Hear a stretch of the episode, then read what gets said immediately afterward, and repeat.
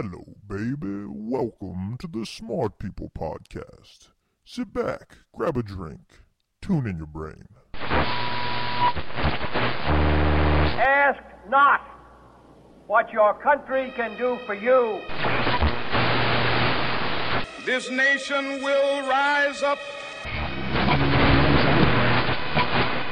One giant leap for mankind.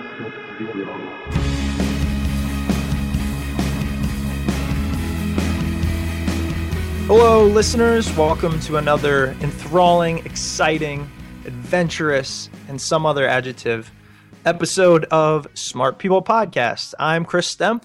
And I'm John Rojas. Hey, Chris, before we get started, I wanted to cheers with you real quick. Ah, cheers to that. What's cheers, up? buddy. And the reason for this, we've hit both 250,000 downloads and our 20th episode. Quarter million downloads, huh? Yeah, pretty crazy. Did you ever think it was going to happen? Well, yeah, I did. I just thought I'd be 40 before it happened. So I want to, you know, thank all the listeners. Thanks to everybody out there for being so supportive, subscribing to the podcast, listening, giving us feedback, using our Amazon uh, widget, all those things. It's been a it's been a blast. We look forward to doing it for a long time to come and bringing you guys interesting subjects. And while we're talking about it, if you have any ideas on who you'd like to hear or any comments on the podcast, feel free to contact us. Just go to our website, smartpeoplepodcast.com, and go to the contact us and shoot us a little email. People do it all the time. We are currently seeking out speakers that people have recommended, and uh, it's a good time. So thanks to all you out there for everything. We'll try and keep up our end of the bargain. Yeah, and as Chris mentioned, you know, this podcast has become what it's become because of you. Keep telling your friends, keep posting on your Facebook, keep posting on Twitter. It's awesome to see our little community grow. This week, we hope everybody enjoys our guest. We're going to be speaking with Jancis Robinson, and she is what you call a sommelier. Uh, I think I pronounced that right. If you don't know what that is, you're not alone. She's a wine expert. We thought this would be really interesting because, I mean, come on, who who knows how to properly taste wine, how to properly pair it with foods, and all that stuff. I mean, Roach, when you go out on your dates, which I know you do so often, how often do you feel you don't know what you're doing when the waiter comes over and asks you about what wine you'd like or how to sniff the cork? Oh, well, I mean, on the hundreds and hundreds of dates I've been on in the last month or so, I'd pretty much say it's it's every time. Exactly. So we want to speak with Jancis and educate ourselves and educate all the listeners. Just a quick background on her. Uh, Jancis is one of a handful of wine communicators with an international reputation. She writes daily on her website, jancisrobinson.com, which is fantastic. It was voted the first ever wine website of the year in the International Wine Writers Awards 2010. She writes weekly for the Financial Times. Uh, she is also the editor of the Oxford Companion to Wine, co author of the World Atlas of Wine. She's an award winning TV presenter. And I think what's really cool is in 2003, she was awarded an OBE by Her Majesty, the Queen, on whose cellar she now advises. So she's she's she knows her stuff. Let's just put it that way. She has drank a lot of wine. She might be a wino. I don't know. Hey, Chris, I just wanted to put a, a quick personal plug out there. As we mentioned, since I'm in the dating scene, if there's any uh, single smart people podcast listeners out there, you can always email us with the subject heading "I want to date John." And uh, Did you did you really just use our podcast as did, uh, did. match.com? it- Matchjohn.com. That's right. You you got to do what you got to do. Well, at least you'll know what kind of wine to buy. That's right. All right, so we're going to dive right into the interview, hopefully teach you guys something about wine. Uh, but, but before we do so, just remember, use our Amazon widget that's located on smartpeoplepodcast.com and tweet your friends, let them know about the show, get them listening. Yeah, follow us on Facebook. Go give us a, a rating on iTunes. Subscribe. Help us out. Help me help you. Enjoy the interview.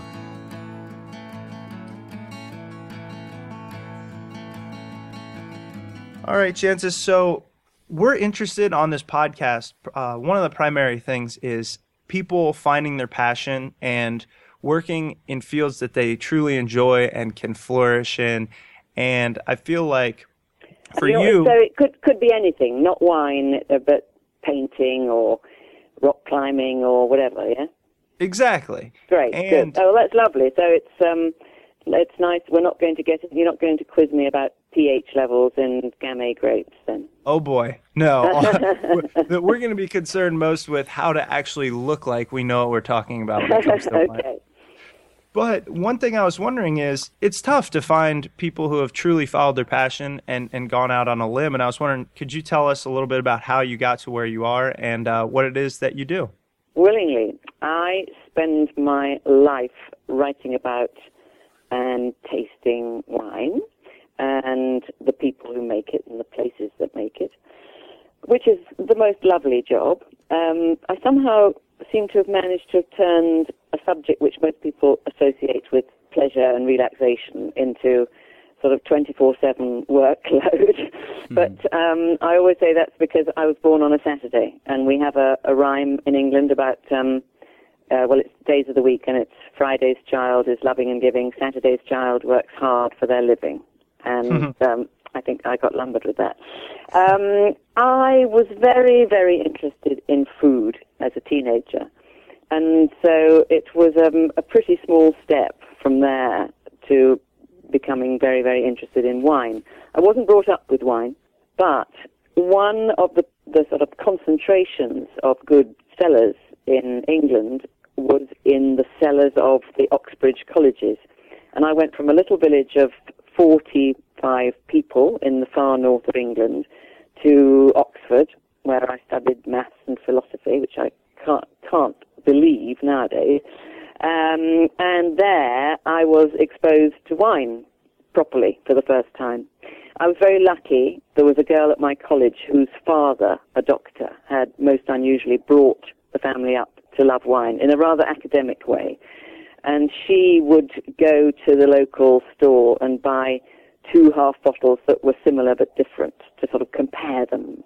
And she could see I was interested, so sometimes she would give me a little taste and, and sort of very solemnly tell me the differences. So that stirred my interest in the kind of intellectual side of wine, if you like. And then I had a boyfriend at Oxford whose father, bless him, loved him, um, gave his son a little bit too much money, a lot of which was spent taking me out, wining and dining me. And there was one particular red burgundy that sort of lit the flame, really. It was a Chambolle-Musigny Les Amoureuses 1959. And, and obviously I didn't get up from that table at the age of, what, 20 or something, saying, okay, that's it, I'm going to be a wine writer. And in fact, you wouldn't believe it, but way back then, certainly in Britain, and I suspect in a lot of places around the world, uh, the subjects of wine and food were seen as being irremediably frivolous, really. I mean, I wouldn't have felt comfortable saying to my Oxford friends, okay, I'm now going to um, head for a job in the two things I was most interested in, which were even then food and wine. Uh, they, they, would, they were seen as um, a waste of money, not serious. World famine was even worse problem then than it is today. So I ended up for three years in the travel business, but I was still really, really interested in, in food and wine. I dropped out for a year in the mid 70s to Provence. Um, dropping out was very um, fashionable then. But I, I was determined, I knew it was just for a year, and I was determined after spending five minutes in France, where of course I was surrounded by people who thought eating and drinking were what life was all about. Um, I was then determined to get, when I got back to London, to find a job in either food or wine. Did you ever worry along the way? I mean, like like you said, you were kind of one of the first people in your region to to do this. Were you worried? You know, hey, what if I can't find a job doing this? Well, I was only, when I, I got my first job in wine, I was only 25, which isn't that old. Uh, you know, I could have, if I if I hadn't found something, I would have, I suppose, gone into something more logical for my my degree, which perhaps would have been if people kept telling me computers or uh, they used to call it computers in those days. Um, you know, I, I, I don't think I ever thought that I was not going to find a job at all, but I, I, I, I certainly, when I came back from France, thought okay, now is the moment when I'm going to find the job I want, as opposed to um, a job that society will approve of. All right, so I know you have a book, How to Taste A Guide to Enjoying Wine. And I'm interested in hearing a little bit about that. Primarily, I'm hoping you can tell us and our listeners how to correctly taste wine and get the most out of it. Okay, difficult thing to do on the radio, as you can imagine. So the most important thing to realize is that your nose is a very, very important part of your tasting equipment. And that's why when you've got a horrible head cold, food seems to taste of nothing. Because most of the flavor of things is sensed at the top of your nose. Um, there is a little passageway that goes from the back of your mouth up to those sensors. So if you don't consciously smell what you drink and eat, you'll still get a little bit of the smell. But to get to maximize the pleasure that the, all the effort that someone's gone to to give you, you need to consciously smell it. And that is why winos do this thing of swirling the wine around. Does that ring a bell? You see people holding um, a wine glass Right. and swirling the wine around because what they're trying to do is maximize the surface area of the wine.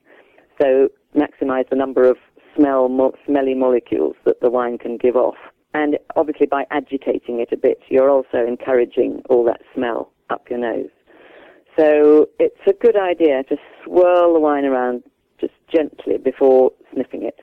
And then just try to concentrate for just a moment as you sniff it. Firstly, is this clean? You know, is it, uh, because very occasionally you come across something which has a fault, which, where it's not even clean and you don't actually want to drink it. But when I started, that was true of about one wine in three. Nowadays it's true of about, at most, one wine in a hundred. So it's not such a serious problem anymore. Then, as soon as you've sort of gone subconsciously, yeah, it's clean, uh, you could say, what does it remind me of? Because if you want to do anything other than just tip liquid down your throat, it is quite a nice idea to register what things taste of so that you can start to put things into groups. You know, I like realize, oh yeah, I do like Sauvignon Blanc because I like I like that smell of of nettles or green grass or gooseberries or something like that. Um, so what does it remind you of? And try and attach words to smells. They may not be hugely accurate, but just it, what it smells of is just a way of you remembering that smell. It's an, it's easier to do if you attach words to it. And then the third thing, do I like it? And then you can start, as I say, to build up this bank of, of what you like and what you don't like. And the most important thing with wine appreciation is to realize that there are no rights and no wrongs. That, that what's most important is what you happen to like, and that we are we all have different sensitivities and sensibilities and uh, preferences. And another uh, two, in fact, important things about taking the trouble to smell wine first is that a it doesn't cost anything. And B, of course, smelling it isn't intoxicating either. So you can keep on smelling as long as you like. However, one hopes that the smell is nice enough to make you actually want to drink it. Then, when you've sort of registered what the smell is, then you're allowed to actually take a mouthful. And um, in a social setting, you'll, you'll swallow it. But if you're a professional taster like me, who could be tasting up to 100 wines a day, then you uh, you spit it. And I know other people will think that's disgusting. That is bizarre. but professionally, we just we think nothing of it. We, you know, in a professional wine tasting, it'll be a room full of people who are just spit, spit, spit, spit, spit. Where there, there are sort of spittoons around, and we kind of elbow each other out of the way, trying to find where we can most conveniently spit our mouthfuls out. um, anyway, so much more important than the spitting is is what you call the taste, or how the wine strikes your senses inside your mouth. And what you're looking for in the mouth is less the flavour, because the nose is much better at getting the flavour, more the dimensions. So you're looking to see how sweet it is, how acid it is, um, how chewy it is, because often young wines can be quite chewy, you know, dry out the insides of your cheek. How alcoholic it is. If you've got a very alcoholic wine, sometimes it leaves a kind of hot burn on the in the back of the mouth. And, and those are the sort of four dimensions. And once you've swallowed it or spat it out, then you're looking for uh, two aspects. Were all those dimensions nicely balanced? You know, was it, if it had quite a bit of sweetness in it, did it have enough acidity to counterbalance that sweetness, or was it kind of yucky and sickly? Um, and how long did the did the wine's impact in my mouth last? Generally speaking, the longer an impact of a wine on, in your mouth, the better quality it is. So this is an argument for avoiding really cheap plonk, which leaves no impression on your mouth whatsoever once you've swallowed it. In fact, your, the tendency is to have another mouthful saying, did it really taste of so little? uh, but a, a, a really good wine, you can keep on enjoying sort of for a minute or more after you've swallowed or spat it. Um, so that's my justification for spending too much on wine.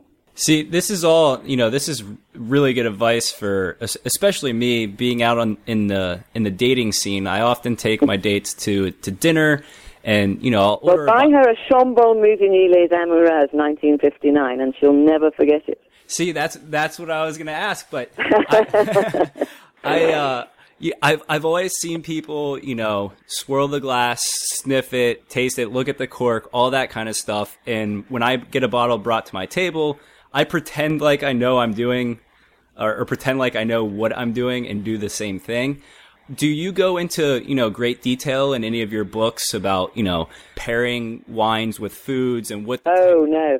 Well, I think far too much hot air and, and words uh, are spent on on exact matchings of wine and food. I'm afraid this may be heretical, but you know who who died from having the wrong wine with the wrong food, and what's what's the downside of of not having the perfect pairing? Uh, my theory is that probably for every food there are a handful of absolutely perfect wine matches. But it's so difficult to find them. And I would say the only circumstances in which you would be justified in expecting to be in a restaurant directed to the perfect pairing would be at one of these amazingly fancy French three star restaurants where um, the menu doesn't change for years and the sommelier sh- should know exactly which wines in the cellar go perfectly with each dish and should be able to recommend one at each of three price levels. I, I actually, real quick, John mentioned it, and I'm kind of interested in it. What is the correct way to, when you're sitting there and they bring out a bottle Yeah. to taste and check the wine? Okay.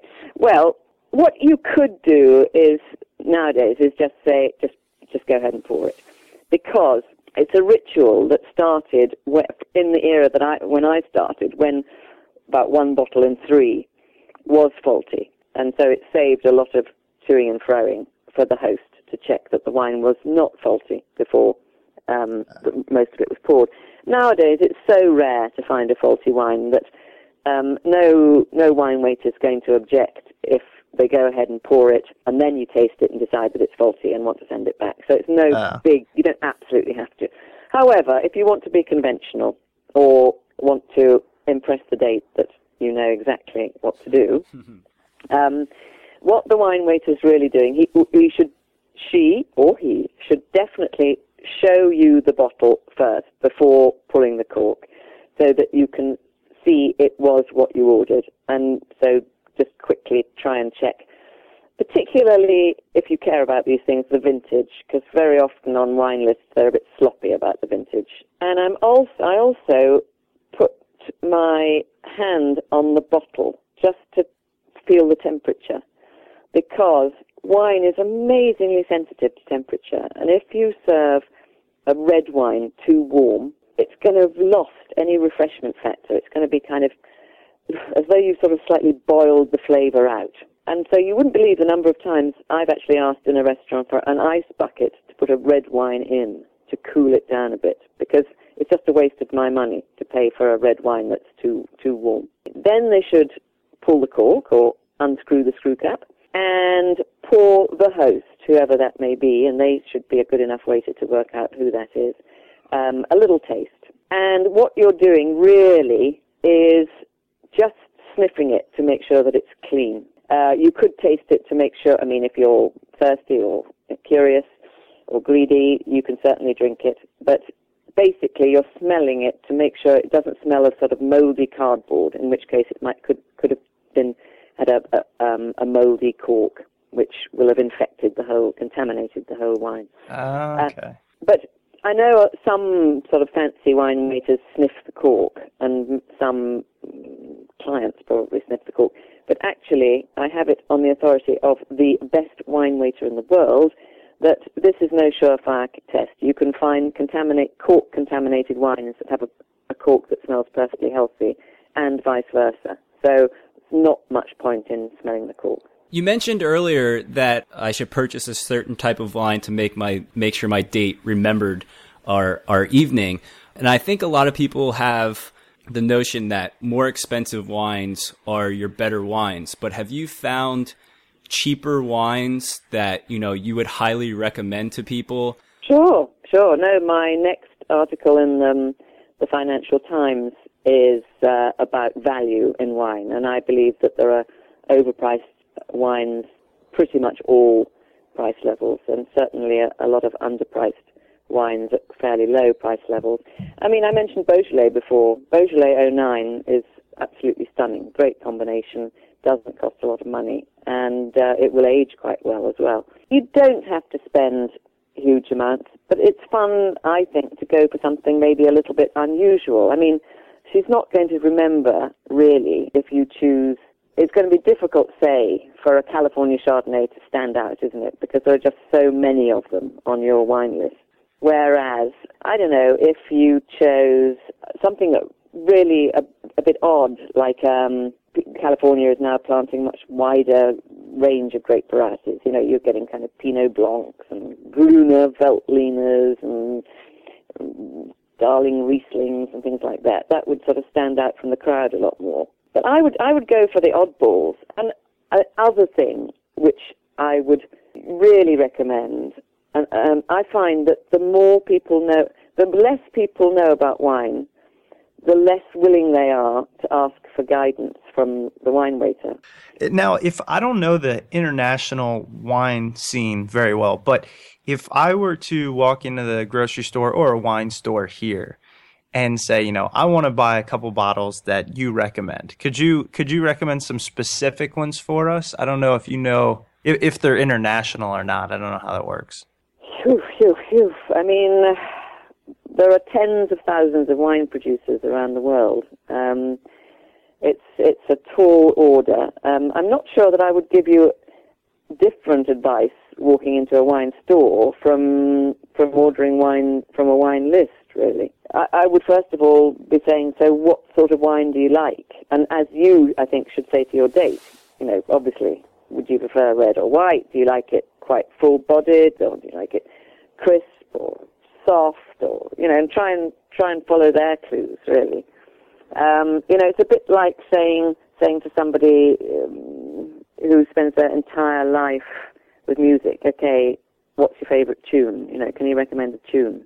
Right. Can you, yeah. Uh, no, I mean, asking me my favorite is perhaps you could perhaps do, but even that's difficult. But asking me to recommend something for your taste is is really difficult.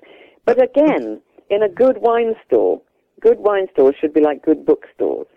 It's worth developing a relationship with the people behind the counter, telling them what you've liked so far, and asking them to recommend something for you to move on to that's perhaps a little bit more interesting or better value. One thing I did want to ask you is I've seen these aerators, these wine aerators out a lot lately, and some people swear by them. I don't know. Are they just a gimmick? Do you do you recommend really them? a gimmick. Yeah. I mean, what's wrong with you know swirling the wine around or pouring it from the bottle into a jug or a decanter? You know, I Right. think they're a, they're a great way to make money, but I've always just wondered spend the money on wine. yeah, yeah, yeah. Good advice. All right, and then I guess lastly, since you mentioned it, what what is or can you tell us your favorite couple uh, bottles of wine? Only, I think it would be a waste of our time together, honestly, um, Really? because uh, I'd much rather talk about my website, Yes, which I well spend that was hours each day on. Doing. Yeah, uh, jancisrobinson.com. That's um, it. It is fantastic. Why don't you tell us a little bit about it and what you can find there?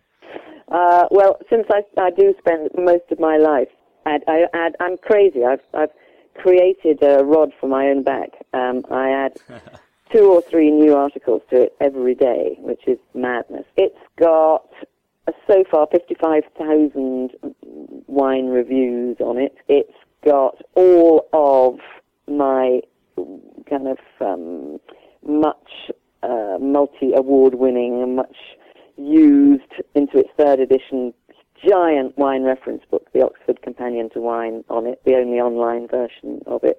It's got um, a forum which uh, France's only wine magazine called the most courteous wine forum on the planet. It won the first wine website of the year from the um, when Louis Roederer in their International Wine Writers Awards decided to have a category for wine websites, so that's very nice.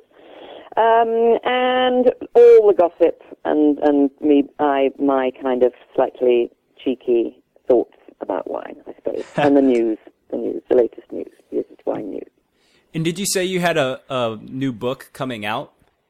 Uh, I've got three in preparation at the moment, um, but uh, the main ones that are around so far, are published so far, are the Oxford Companion to Wine, um, the World Atlas of Wine, um, and How to Taste, which um, you started off talking about. Great. All right. Well, we will provide a link to your website and for our listeners to purchase some of your books right on our website. Lovely. We really appreciate your time. Hopefully, next time we're out on a date or buying some wine, we'll seem a little more educated. You know. I really hope so. Uh, but do do do ask the date what what what they want, what sort of things they like in the first place. That's All right. actually very good advice because I'm sure Chris and I, that would be the first thing that we would gloss over and forget. to do. All right. Good. Well, good again, luck. Thank you so much. Thanks for your time and interest. Thank you Bye. very Alrighty. much. All right, welcome back. Hope you guys enjoyed the interview with Jancis and hope you learned something uh, interesting about wine that you might not have known. I know I did, and I, I plan on using that in the future. Actually, after doing this interview, I went to the store to pick up one of the wines she recommends on her website, which, by the way, is jancisrobinson.com. Interesting first name. It's J A N C I S Robinson.com.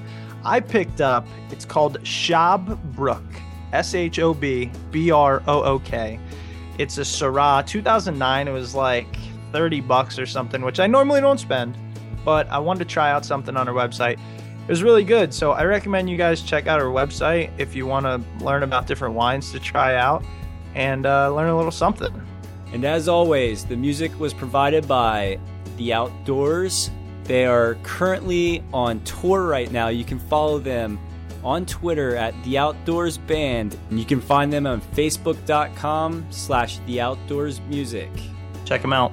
Definitely check them out. And while you're doing that, go ahead follow us on Facebook, follow us on Twitter, Smart People Pod. Let us know who you want us to interview, who you want us to talk to, or if you just have a general, you know, comment or suggestion for the podcast. All right, guys, thanks for sticking around. Tune in next week.